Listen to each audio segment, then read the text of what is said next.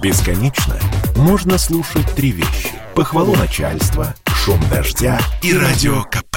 Я слушаю радио КП и тебе рекомендую.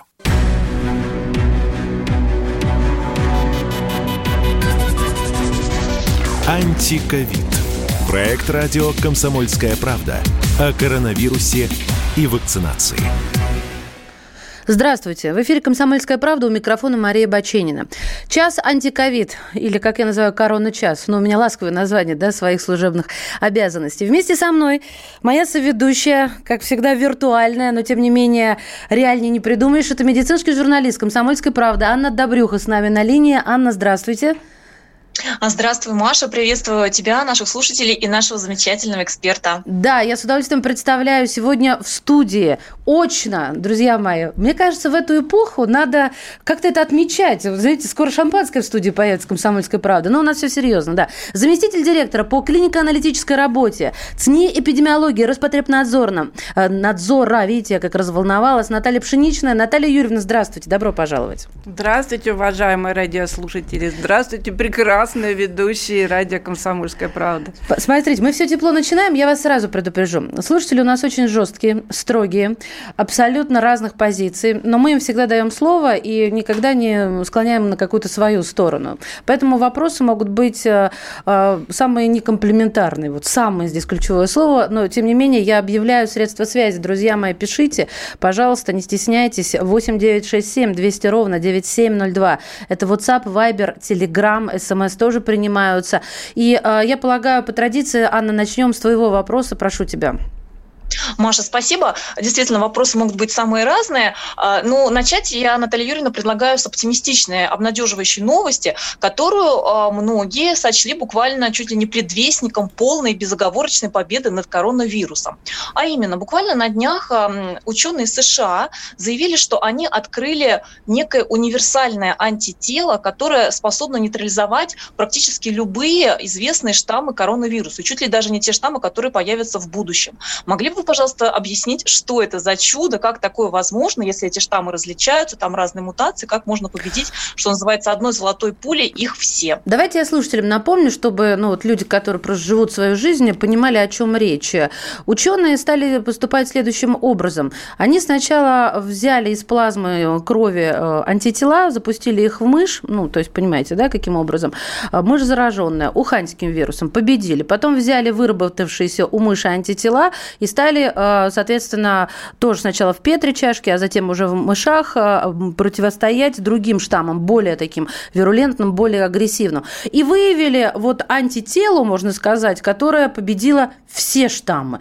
И на фоне вот того, что говорят в Швейцарии ученые, что скоро будет такая мутация, которая будет чихать хотеть на все наши антитела, и на фоне того, что многие варианты штаммов коронавируса имеют такие мутации, которые помогают им избегать распознавания и нейтрализации с помощью анти- наших, антител наших, то, знаете, я прям рада была очень. А вы?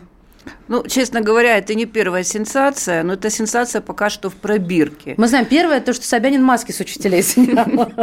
Да, потому что от каких-то удачных экспериментов до внедрения таких препаратов в клиническую практику, во-первых, проходит, несмотря даже на пандемию, достаточно большое количество времени. И, с другой стороны, не все удачные эксперименты все-таки потом в дальнейшем получается внедрить практику, потому что э, возникают, например, при проведении клинических исследований самые разные непредвиденные ситуации, ну, например, в частности, каких-либо побочных эффектов действия этих препаратов. Да, моноклональные антитела – это прекрасно, но это уже средство, которое ориентировано на терапию. А наша задача, самое главное, не заболеть.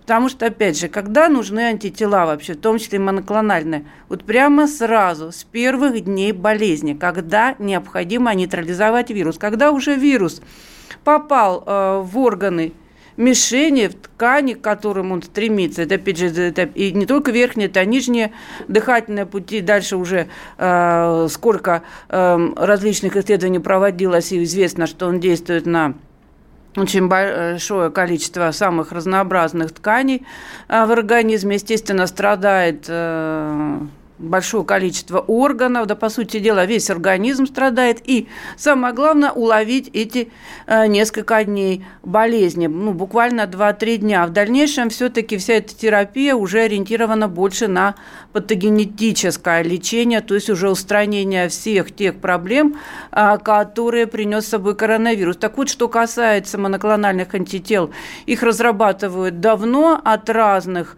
э, заболеваний, не ориентированы и на лечение противоопухолевое, например, лечат моноклональными телами и болезни системы крови, лечат различные аутоиммунные заболевания. Разрабатывалась, разрабатывалась терапия на основе моноклональных антител и для лечения тяжелых случаев гриппа. Проводились клинические исследования у нас в стране. Дальше как-то это не получило широкого развития. Видимо, пошли проблемы с препаратом.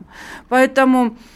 И в отношении коронавирусной инфекции, да, все те средства, которые сейчас ориентированы на терапию, на помощь пациентам, уже тем людям, которые стали, к сожалению, пациентами, которые заболели, это, конечно, очень здорово. И различные моноклональные антитела уже используются за рубежом, и в том числе проходят клинические исследования и у нас в стране, но, опять же, еще... Однозначно сказать нельзя, насколько широко их можно использовать в клинической практике. Обычно люди реагируют на них по-разному, потому что эти моноклональные антитела разрабатываются на основе все-таки гуманизированных мышей. И все-таки это, ну, в какой-то степени гетерогенный белок, и бывает очень часто индивидуальная непереносимость этих препаратов. И э, очень... Э, Пациенты, во-первых, тяжело их переносят, и порой приходится отказываться от их терапии. Я говорю вообще абстрактно о моноклональных антителах. То есть, Наталья Юрьевна, хочу уточнить у вас. Давайте для угу. слушателей тоже немножечко объясню, что моноклональные антитела – это антитела, которые вырабатываются нашими анти... О, анти... Иммунными... иммунными клетками, которые принадлежат к одному человеку. Ну вот, вот я клон тот самый, у меня моноклональные антитела. И если моя плазма, которую я, собственно, допустим, сдам, вот даст эти антитела, не факт, что они приживутся и будут пригодны для другого человека. Нет, ну в отношении именно терапии моноклональными антителами мы ориентируемся на антитела, которые вырабатывают гуманизированные мыши, они ориентированы на нейтрализацию определенных патогенных, так скажем,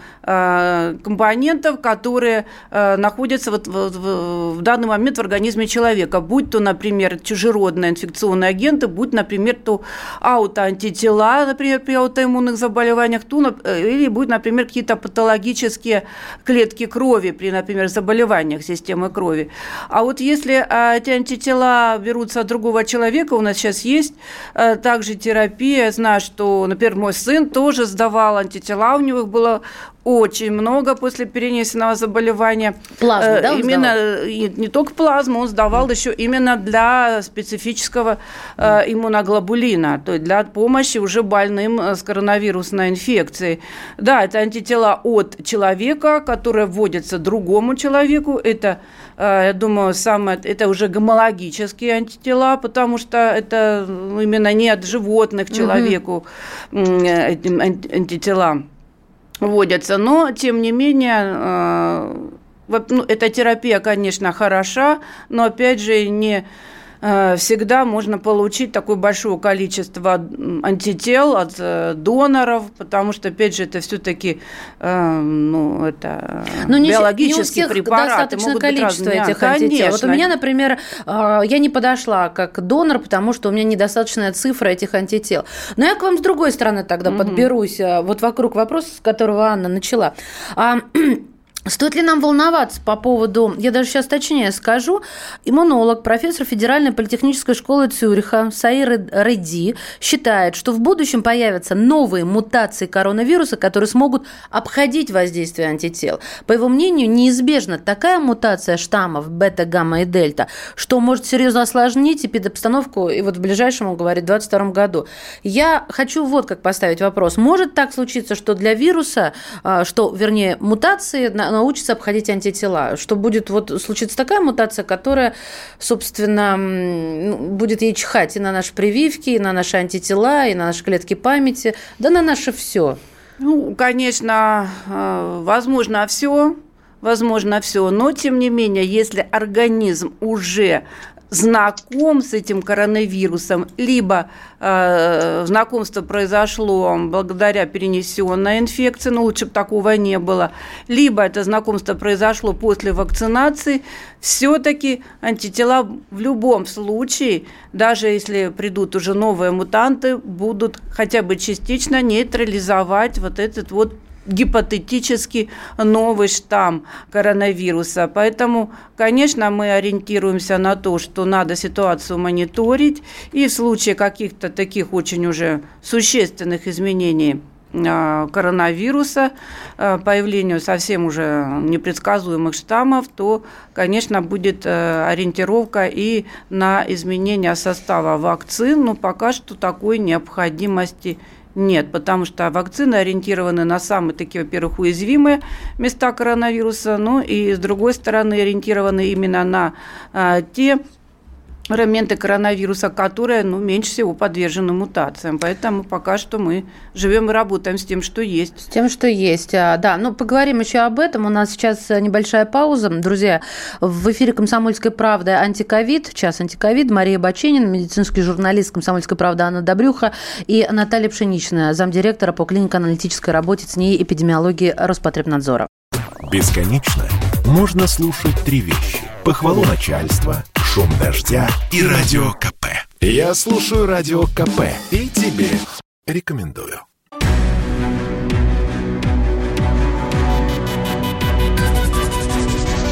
Антиковид. Проект радио «Комсомольская правда» о коронавирусе и вакцинации. Мария Баченина, вместе со мной Анна Добрюха, медицинский журналист «Комсомольской правды». В студии заместитель директора по клинико-аналитической работе ЦНИИ эпидемиологии Роспотребнадзора Наталья Пшеничная. Наталья Юрьевна, здравствуйте еще раз. Для слушателей восемь девятьсот шестьдесят семь двести ровно девяносто семь ноль два, WhatsApp, Viber и Telegram-канал. Пока далеко не ушли вот от этих мутаций. Я все думаю... Звучит забавно, правда? Тем не менее, для вируса нет... целью уничтожить своего хозяина, потому что вместе со смертью своего хозяина, то есть если человек погибает, погибает и вирус. А почему до сих пор люди гибнут? Я вот никак не пойму, когда он притормозит вот со всем этим, когда это должно случиться, вот этот паритет. Но мы же живем вместе с какими-то другими вирусами, которые с нами навсегда. Вот что должно настать, какой момент, какой баланс, чтобы мы... как все говорят, останемся с вирусом навсегда, но я имею в виду коронавирус, ковид девятнадцать, но э, люди перестанут умирать. Да, есть такая версия, что мы можем остаться с ним навсегда, но если мы уже с ним познакомимся каким-либо образом, я говорила в прошлом блоке, блоке передачи, то есть э, уже э, наш клеточный гуморальный иммунитет будет с ним знаком, то при встрече повторное с коронавирусом уже э, не будет таких тяжелых форм заболевания. По крайней мере, их не должно быть. И м, даже, например, на примере всем известного гриппа, который тоже может вызывать тяжелое течение заболевания, наиболее уязвимый контингент – это дети маленькие, которые впервые сталкиваются с этой инфекцией. Угу. Впервые они болеют наиболее тяжело. Когда уже люди заболевают более в взрослом состоянии, заболевают повторно, ну, мы учтем тот момент, что, например, они не вакцинируются, да, угу. то все равно настолько тяжело заболевание уже у них не протекает, потому что все-таки частично срабатывают антитела после эм, той инфекции, которую они перенесли раньше. Да, они вирус не нейтрализуют полностью, поэтому, конечно же, рекомендуется ежегодная вакцинация от гриппа, но, тем не менее, все-таки столь тяжело, как в детском возрасте, они не болеют. Ну, здесь, конечно, есть нюансы, что все-таки есть группы риска по тяжелому течению заболевания, э, и те же самые люди болеют тяжелой коронавирусной инфекцией, поэтому все равно ежегодная вакцинация должна быть для них, ну, буквально в обязательном порядке, но, тем не менее, все-таки ситуация с гриппом сейчас она значительно более контролируема, чем с коронавирусной инфекцией. Да, все правильно вы совершенно вы говорите, что вирус не заинтересован практически любой, чтобы убивать человека, потому что и там же и заканчивается, в общем-то, и его история. Вируса, да. Да. Но он пока что вот тоже, получается, не... нашел свою нишу, не определился среди других респираторных вирусов, которые вызывают заболевания у человека, он пока, вот, можно так сказать, в активном поиске этой ниши. И, к сожалению, вот, занимаясь этим активным поиском, он продолжает собирать достаточно хороший, можно сказать, урожай человеческих жизней, к большому, к сожалению. То есть он должен занять какую-то нишу. Вот, ладно, допустим, я поняла. А, но, вы знаете, вот что меня смущает, Аня, извини, пожалуйста, что я все-таки перетягиваю немножко дело, просто сейчас самое время задать этот вопрос. А, говорят о том, что если усугубится эпидобстановка, то будут укорачивать срок действия ку ар кода. Напоминаю, что когда вы вакцинировались однокомпонентной там, лайтом, да, или двухкомпонентной вакциной, вам дают такой ку ар код, вам дают бумагу о том, что вы вакцинировались, и вы можете пользоваться, я бы сказала, своими правами. Ну, вот это у меня вечное сопротивление с эм эф цэ идет. Не вакцинирован? Не, нельзя. Ничего нельзя. эм эф цэ вообще тебя отторгает, ты не дочь ему. Ну да ладно, мы не про эм эф цэ сейчас. Ну так вот. Меня, знаете, что удивило? Говорят, наступит хуже, будем укорачивать до полугода. Я думаю, ребят, почему только когда хуже? Ну, пока гром не грянет, мужик не перекрестится. Давайте сейчас укорачивать. Давайте сейчас укорачивать, чтобы хуже не наступило. Или я где-то что-то не понимаю? Ну, сейчас вакцинация необходима для тех, кто перенес коронавирусную инфекцию полгода назад или больше. Да, переболел человек полгода, да. Пожалуйста, прививайся. То же самое так. И в отношении ревакцинации. То есть, а полгода между вакцинацией и ревакцинацией или между перенесенной инфекцией и вакцинацией как раз-таки и э, считается, что вакцины обладают наибольшей эффективностью. На этот промежуток времени, как я понимаю, дается ку ар код. Нет, на год он дается, Наталья Юрьевна, понимаете? Отлично, да, да, вот это вот не бьется у меня никак год, а ревакцинируется через полгода. Вот, понимаете, они нас путают. Вот путают, и поэтому народ начинает вот ходить как будто по голове мешком с мукой ударенной. Не буду, буду, потому что вот... Путин сказал разъяснять, стараемся, но где-то, где-то проблема. Ань, твоя очередь задавать вопрос, а то я сейчас уйду в загул со своими. Прошу тебя, Анна Добрюха. Да, Маш, спасибо. Хочу задать еще один вопрос, который волнует очень многих. Он касается антител. Их иметь мечтаем сейчас мы все. И вот недавно стали известны результаты пилотного исследования Роспотребнадзора, которое проводилось в двадцати шести регионах России. И результат оказался такой, что у восемнадцати процентов людей, которые перенесли коронавирусную инфекцию бессимптомно, то есть практически у каждого пятого из таких людей, оказалось, что антитела не выработались вообще, то есть по нулям. Наталья Юрьевна, вопрос такой. Во-первых, ну, цифры, получается, прям очень внушительные, да, могли бы вы вот это прокомментировать. И второй вопрос, если у этих людей нет антител, а мы знаем, что по методическим рекомендациям Минздрава, если человек переболел, у него положительный пэ цэ эр, то уже есть антитела или нет, это никого не волнует. Вакцинация для вот таких переболевших, она через шесть месяцев полагается. То есть получается, что вот эти шесть месяцев человек, не имея антител, ходит совершенно незащищенный, так? Мы не должны забывать о том, что есть еще клеточный иммунитет. И а, почему сейчас не смотрят на уровень антитела, говорят, вот именно полгода, промежуток времени, когда вы более или менее гарантированно защищены от коронавирусной инфекции. Потому что кроме а, гуморального иммунитета, а, который как раз-таки и... выражается в антителах, есть еще клеточный иммунитет, и там есть клетки памяти, которые этот коронавирус помнят. И при попадании его вновь в организм человека очень быстро могут мобилизовать антитела на нейтрализацию этого коронавируса. То есть, возможно, у тех, кто перенесли в легкой форме, антитела есть, но они ниже уровня детекции, то есть ниже того порога чувствительности тест-систем, но у них достаточно хороший Т-клеточный иммунитет. Поэтому, в общем-то, все работает, и они защищены. Но если есть какие-то сомнения, думаю, никто не будет препятствовать тому, что эти люди пойдут и провакцинируются. Ну, по поводу провакцинироваться. Все-таки я дождалась своей очереди. Еще раз повторю, Путин сказал, ну, сейчас все это тиражируют, сказал правильную вещь. Нельзя заставлять людей делать прививку от коронавируса. Нужно разъяснять. преимущество, да, разъяснение. Где искать проблему? В разъяс... На мой... Может быть, я понимаю, что у меня профессиональная деформация, это раз. Я существую, живу внутри этого информационного поля. Я занимаюсь медицинской отчасти журналистикой, научной. То есть я все время в контакте с этой информацией. Если я оглянусь на своих соседей или каких-то друзей, я понимаю, что они не так существуют. Но вот где, насколько мы недостаточно разъясняем гражданам преимущества, где искать проблему? В разъяснениях, что там недостаточно или где-то мы не так как-то поступаем, или в чем-то другом? Вот почему у нас до сих пор такая антипрививочная история в стране? Ну, к сожалению, у нас есть достоверная информация, у нас есть информация, которая основана на фактах, доказательствах. И э, есть э, целое направление, да, вот это вот антипрививочное, когда идут э, вбросы какие-то панические, какие-то фейковые атаки в социальных сетях, которые...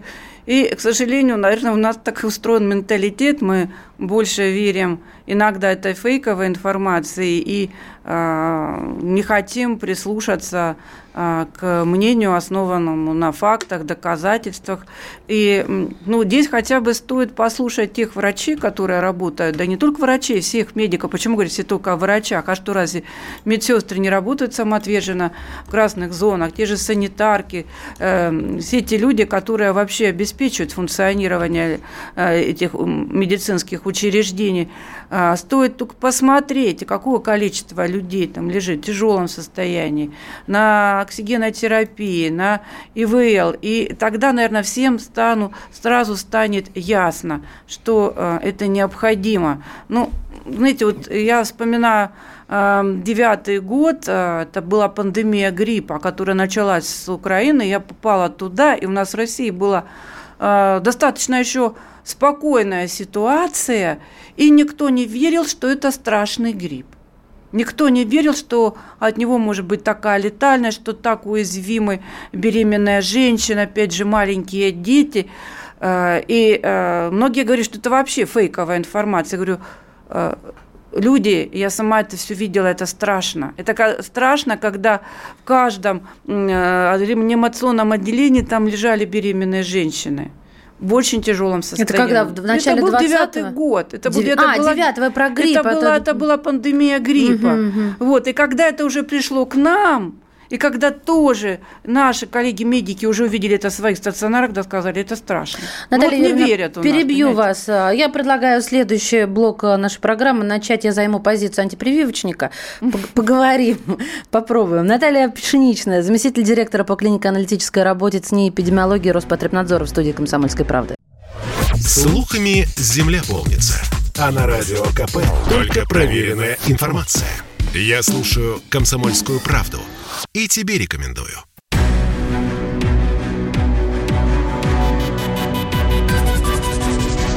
Антиковид. Проект радио «Комсомольская правда» о коронавирусе и вакцинации. Здравствуйте, уважаемые слушатели. Вторая часть программы «Антиковид» в эфире «Комсомольской правды». Меня зовут Мария Баченина. Вместе со мной этот час ведет медицинский журналист «Комсомольской правды» Анна Добрюха. Аня, приветствую тебя. И у нас в студии заместитель директора по клинико-аналитической работе ЦНИ эпидемиологии Роспотребнадзора Наталья Пшеничная. Наталья Юрьевна, здравствуйте. Здравствуйте, уважаемые радиослушатели. Я вам обещала постараться встать на позицию антипрививочника и поговорить с вами. Ну, допустим, начну с смс-ки, которая пришла из Волгоградской области. Mm-hmm. Вот, как говорится, сон в руку. А, Наталья Юрьевна, медики говорят, вируса нет, вакцинация убийство.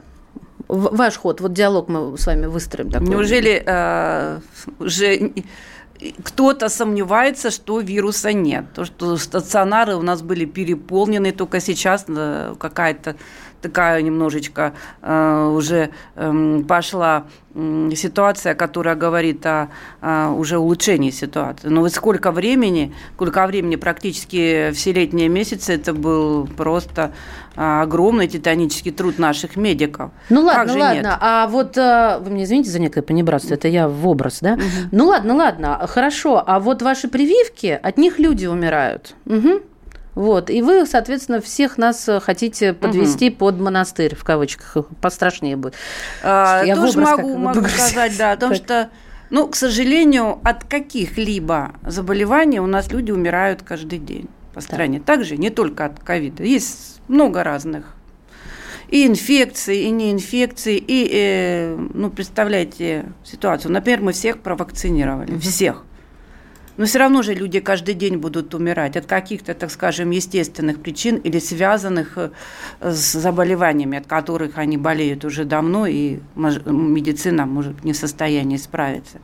И эта статистика говорит о том, что э, вакцины и безопасны, и эффективны, потому что, да, после вакцинации в некоторых случаях заболеть можно, но подавляющее большинство этих случаев – это легкие формы заболевания, потому что организм уже знаком с вирусом, да, может быть, там недостаточно выработались антитела, недостаточно сработал клеточный иммунитет, но, тем не менее, знакомство уже произошло, поэтому человек уже все равно защищен, по крайней мере, от тяжелой формы заболевания. Хотя, опять же, в большинстве случаев он защищен вообще от заболевания. У меня сейчас есть козырь. Я вспомнила, как одна из наших коллег сказала так. Мне врач сказала, я цитирую, не прививаться, тебе еще детей рожать. Это молодая девушка. Угу. Ну, в общем-то, вот, это мой ход. Мне еще, ну, мне-то уже не рожать, потому что кто его ну, знает. Понятно, но, но опять я же, имею в виду с точки зрения э- молодой девушки, да. У нас вот есть такое свойство а, верить а, словам, но не верить фактам. Врач сказал, понимаете? Надо привести какие-то доказательства этому, потому что а, не абсолютно не доказано влияние а, вакцин на репродуктивную систему ни мужчин, ни женщин. Да, и даже теоретически это предположить невозможно. И э, самое интересное, что, например, э, за рубежом женщин даже в первом триместре беременности э, вакцинируют от гриппа, если именно в данный конкретный момент этот вирус приходит в человеческую популяцию, потому что считают, что э, риски, связанные с заболеванием у беременной женщины, они, до, они значительно более высокие, чем риски, связанные с вакцинацией. В последующем э, проводили исследования в Швеции, и не помню, там было, по-моему, около двадцать тысяч детей, рожденных от матерей в первом триместре беременности. Их вакцинировали, потому что они знали, например, в тот момент, что они вообще беременны, либо этого требовала эпидемиологическая обстановка в стране. Никаких побочных явлений вакцины на будущее потомство выявлено не было. Все вакцины для того и создаются, чтобы защитить человечество от каких-либо проблем, в том числе и со здоровьем, в том числе и будущее поколение. Поэтому, конечно, да, первый триместр беременности все-таки лучше не вакцинировать, в том числе от гриппа. И у нас, в общем-то, вакцины от гриппа. Я опять все переключаюсь на грипп. Но вы как бы сравниваете, да, чтобы да, было я сравниваю, понятнее. Потому что, да, угу. они рекомендованы женщинам во втором-третьем триместре беременности. Но лучше, конечно, если позволяет эпидемиологическая обстановка и уже есть вакцина на следующий сезон, например, сейчас вот женщинам, кто планирует беременность, ну, нужно провакцинироваться, если еще это не сделали, и от коронавирусной инфекции, и от гриппа, и тогда уже смело заниматься, uh-huh. заниматься планированием потомства. Ну все, у меня закончились, mm. закончилась роль, извините, она была короткой. На самом деле мне сложно играть эту роль, потому что я от слушателей не скрываю, некоторые даже говорят, а, бачень, ну мы знаем, да, это я прививочник, и всегда буду за это выступать с таким белым флагом и в белом пальто. Анна Добрюха, предоставляет Предоставляю тебе слово. Слушаем. Да, Маша, благодарю. Наталья Юрьевна, хочу попросить вас прокомментировать новость, которая есть на сайте ка пэ точка ру. Она звучит достаточно экзотически, но я, кроме этого, приведу еще примеры из жизни, из российской. Новость такая. В Колумбии мужчина семь раз привился от ковид девятнадцать разными вакцинами. Это вот такой факт там зафиксирован. Начинают расследование, как такое вообще удалось провернуть и так далее. Шарлатан, да зачем? Когда ВОЗ просит третью оставить Африке. Пусть другим оставит. Ну, я же говорю. Да-да-да, там есть подозрение, Бармалей. Что у него есть некие психические отклонения. Но дело в том, что я вот часто мониторю, слежу за сообществами привитых людей в российских сегментах соцсетей, и нередко встречаются такие истории. Человек привился какой-либо из российских вакцин, а мы знаем, что у нас их четыре на сегодня зарегистрированных, и оказалось, что через положенный срок, через три недели после второго компонента прививки, антител ровно ноль. То есть они вообще никак не определяются. И вот в этой ситуации часть людей идет и прививается снова уже другой вакциной. Причем кто-то через месяц, кто-то через два, кто-то через три, но полгода, вот как по инструкции Минздрава, многие не выжидают. Вы могли бы, пожалуйста, пояснить, вот если после одной вакцины от ковида, после которой нет антител, человек достаточно быстро прививается другой, и, может быть, даже не один раз, может ли это как-то негативно сказаться на здоровье или вообще какие могут быть последствия? А, ну, по моим данным, негативных последствий этого нет. То есть, если у человека есть такое желание, и он не собирается выдерживать полгода, потому что он обеспокоен своим здоровьем, да, нет антител, в принципе, можно а, проверить а, клеточный иммунитет, хотя это исследование достаточно дорогое и на рутинной основе во всех лабораториях не выполняется. Это не то, что определение антител, которое можно ну, в большинстве лабораторий а, выполнить, то, в принципе, почему бы и нет, если есть такое желание. Я думаю, что в этом есть смысл. Ну, конечно, нужно не заниматься самовакцинацией в этом случае, потому что случай достаточно такой э, необычный, это не, не, не подряд, это не рутинная основа, на которой все идут и вакцинируются. Это лучше все-таки проконсультироваться э, с врачом, у которого этот человек наблюдается. А вот Наталья я... Юрьевна, да. Вы могли бы уточнить, Маш, прости, Извини. а все-таки вот вы, как доктор медицинских наук, какой срок минимальный порекомендовали бы выдерживать между вот предыдущей вакцинацией, которая не привела к выработке антител, и следующий, через месяц, через два, через три?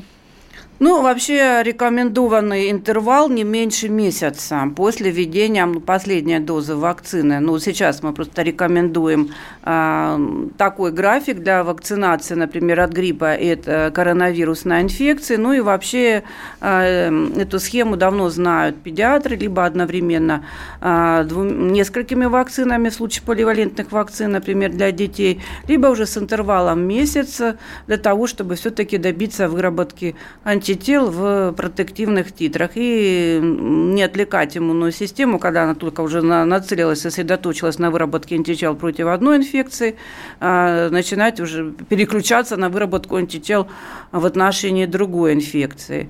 Но, но в отношении, опять же, сразу от гриппа и от ковида в один день вакцинироваться нельзя, как уже я говорила, либо сначала вакцинируются от коронавирусной инфекции, проходят э, два этапа, будет два компонента вакцины, и через месяц после введения второго компонента вакцины вакцинируется от гриппа. Если же срок вакцинации от коронавирусной инфекции еще не подошел, либо там либо перенесли недавно заболевание, либо вакцинировались, то тогда можно провакцинироваться от гриппа, а спустя через месяц или более пройти курс вакцинации от коронавирусной инфекции.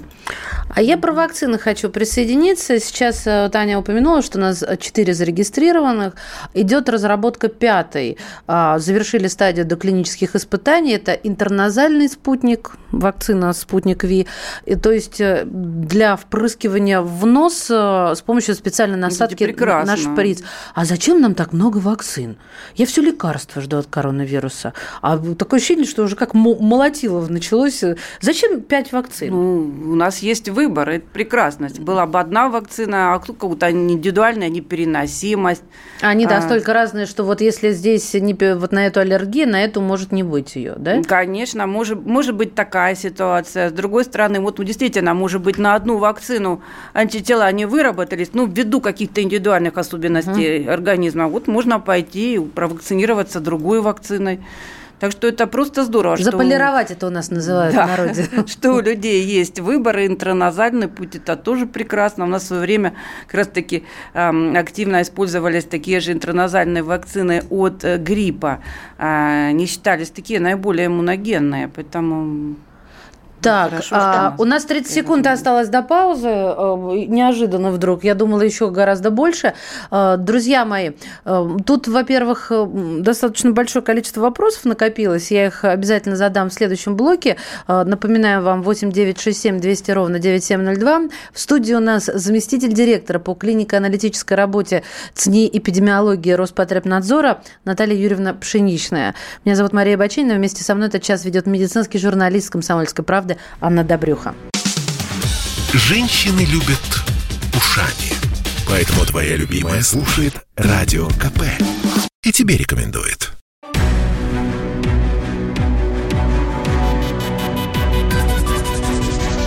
«Антиковид». Проект радио «Комсомольская правда» о коронавирусе и вакцинации. И снова здравствуйте. Мария Баченина. Вместе со мной медицинский журналист «Комсомольской правды» Анна Добрюха. В студии заместитель директора по клинико-аналитической работе ЦНИ эпидемиологии Роспотребнадзора Наталья Пшеничная. Наталья Юрьевна, здравствуйте еще здравствуйте, раз. Здравствуйте, уважаемые радиослушатели. Замечательный вопрос прислали слушатели. Сейчас, чтобы не ошибиться. Та-та-та. Вот. Какой процент заболевших среди злоупотребляющих крепким алкоголем? Ну, такие исследования еще не проводили. Нет, почему же? Очень много медиков высказывались, и действительно, все время в минус. Сначала в двадцатом году еще говорили, что алкоголь ослабляет иммунитет. Это правда, это всем нам известно. Значит, хуже болеют. И недавно были исследования, я сейчас не буду копаться, но тут, понимаете, тут как дважды два. Это даже не алгебра. Это просто математика начальных классов, серьезно. Серьезно. Водкой не затушишь вирус. Ему все равно, он не пьянеет. Анна Добрюха, я предоставляю слово тебе. Прошу, твой вопрос, пожалуйста. Да, Маш, а я, если можно, еще хочу, пользуясь случаем, поблагодарить Наталью Юрьевну, потому что напомню, что каждую неделю в «Толстушке» комсомолки и на сайте ка пэ точка ру у нас появляются ответы, авторитетные ответы Натальи Юрьевны на вопросы наших читателей, слушатели тоже могут присоединиться, то есть свои конкретные истории люди присылают о ковиде, постковиде, вакцинации, и вот на все эти вопросы совершенно прекрасно, очень доступно Наталья Юрьевна отвечает, за что ее благодарю. Вы у нас вот, работаете, а... Наталья Юрьевна? Да, чувствую, что же надо проситься в штат. Так, хорошо. Да, Наталья Юрьевна, и вот такой вопрос в прошлой части программы. Маша пыталась перевоплотиться в антипрививочника, задавала вопросы. И вот есть еще такой аргумент, причем довольно распространенный, в том числе у людей просто сомневающихся, что насколько эффективно вообще прививаться, если мы знаем, что достаточно часто появляются новые штаммы, вирус мутирует, и насколько вообще будет работать прививка от новых штаммов. И вот тут появляется такой аргумент. С одной стороны, нам часто озвучивают представители Минздрава и других ведомств, что несмотря на то, что сейчас у нас главный враг штамм Дельта, который имеет немало новых мутаций, все вакцины уже существующие работают против него хорошо. С другой стороны, мы слышим новости от самых разных разработчиков из России, из-за рубежа, что идет а, модификация, разработка новых, а, ну, вернее, разновидностей существующих прививок для того, чтобы перенастроить их на штамм Дельта. И тут у людей тоже появляется такая нестыковка. Зачем нам их как-то дорабатывать против штамма Дельта, если вроде бы они и так хорошо работают против него? Да, вопрос очень интересный, я скажу так, что наука, она должна двигаться вперед и опережать вирус. Сейчас вакцины, которые существуют, которые существуют во всем мире, они основаны на классическом варианте коронавируса, и они защищают от тяжелых случаев коронавирусной инфекции в подавляющем большинстве случаев. Они хорошо работают вообще как защита от заболевания. И это основное, потому что они ориентированы на наиболее консервативные фрагменты коронавируса. Да, конечно же, вирус уже немного другой, и он будет и дальше продолжать мутировать. Поэтому, конечно, разработчики вакцин стремятся и создают прототипы, может быть, возможно, будущих вакцин.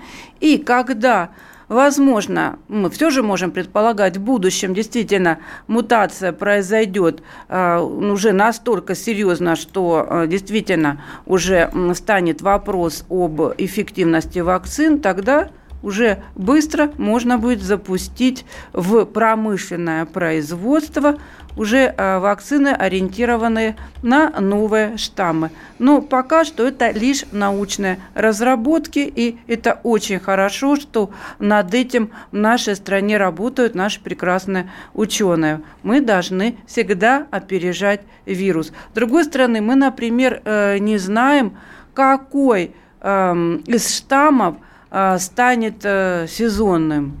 Ну, пока что не знаю, да, сейчас штамм Дельта циркулирует, а, возможно, пройдет какой-то промежуток времени, и появится какой-то другой штамм, который вытеснит этот Дельта.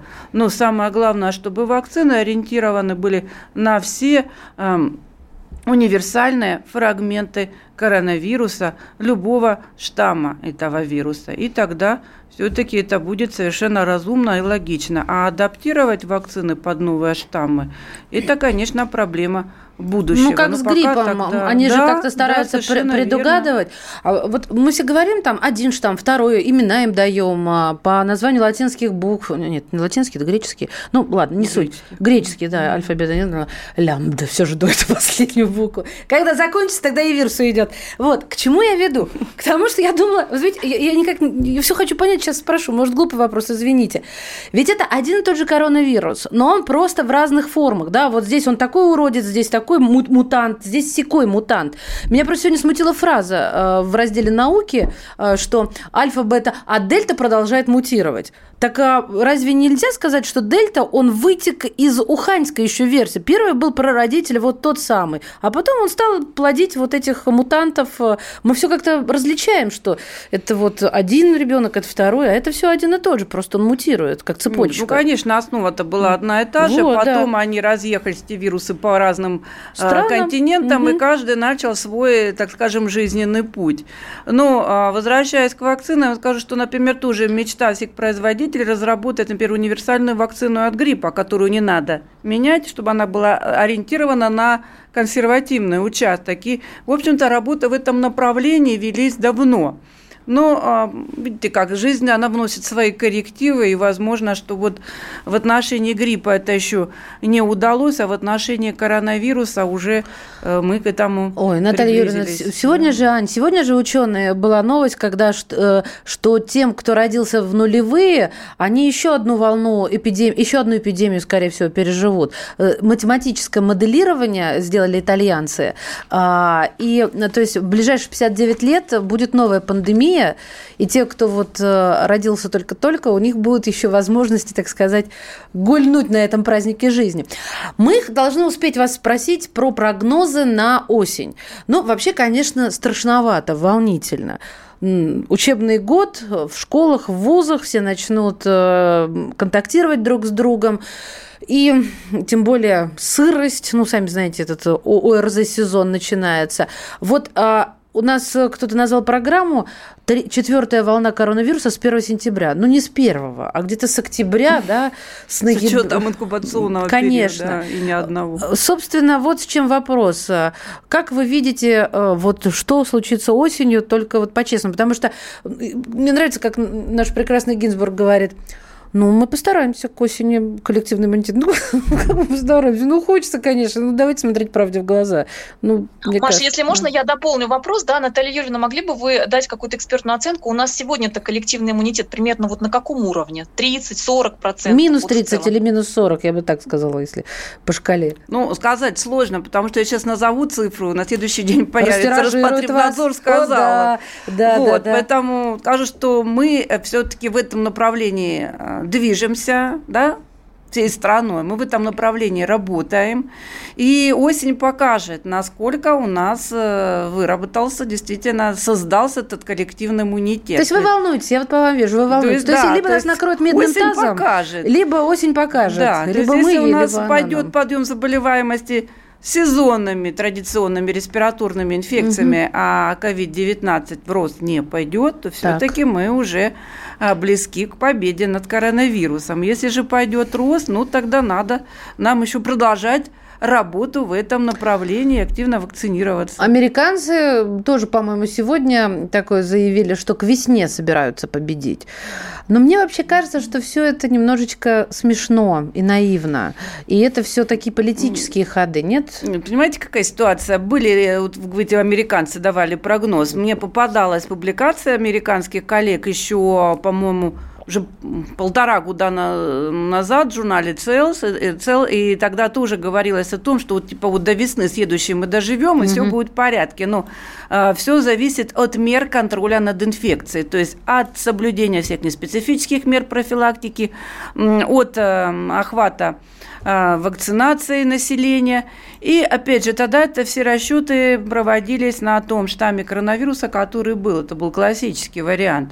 Конечно, никто не мог настолько предусмотреть и вложить это в программы математического моделирования, математические модели появления новых штаммов коронавируса, которые будут вытеснять старые. Поэтому, да, возможно, мы к весне победим, возможно, мы еще продолжим борьбу с коронавирусом. Время покажет. А вот насчет тех э, пандемий, о которых говорила Анна, да, э, дело в том, что э, пандемии гриппа, например, есть теории, мы ожидаем каждые шестьдесят лет, потому что вирусы никуда не уходят, то есть они а, приходят, например, тот же штамм, например, подтип гриппа эйч один эн один, потом, по идее, должен уйти, потом перейти опять к нам через, например, шестьдесят лет.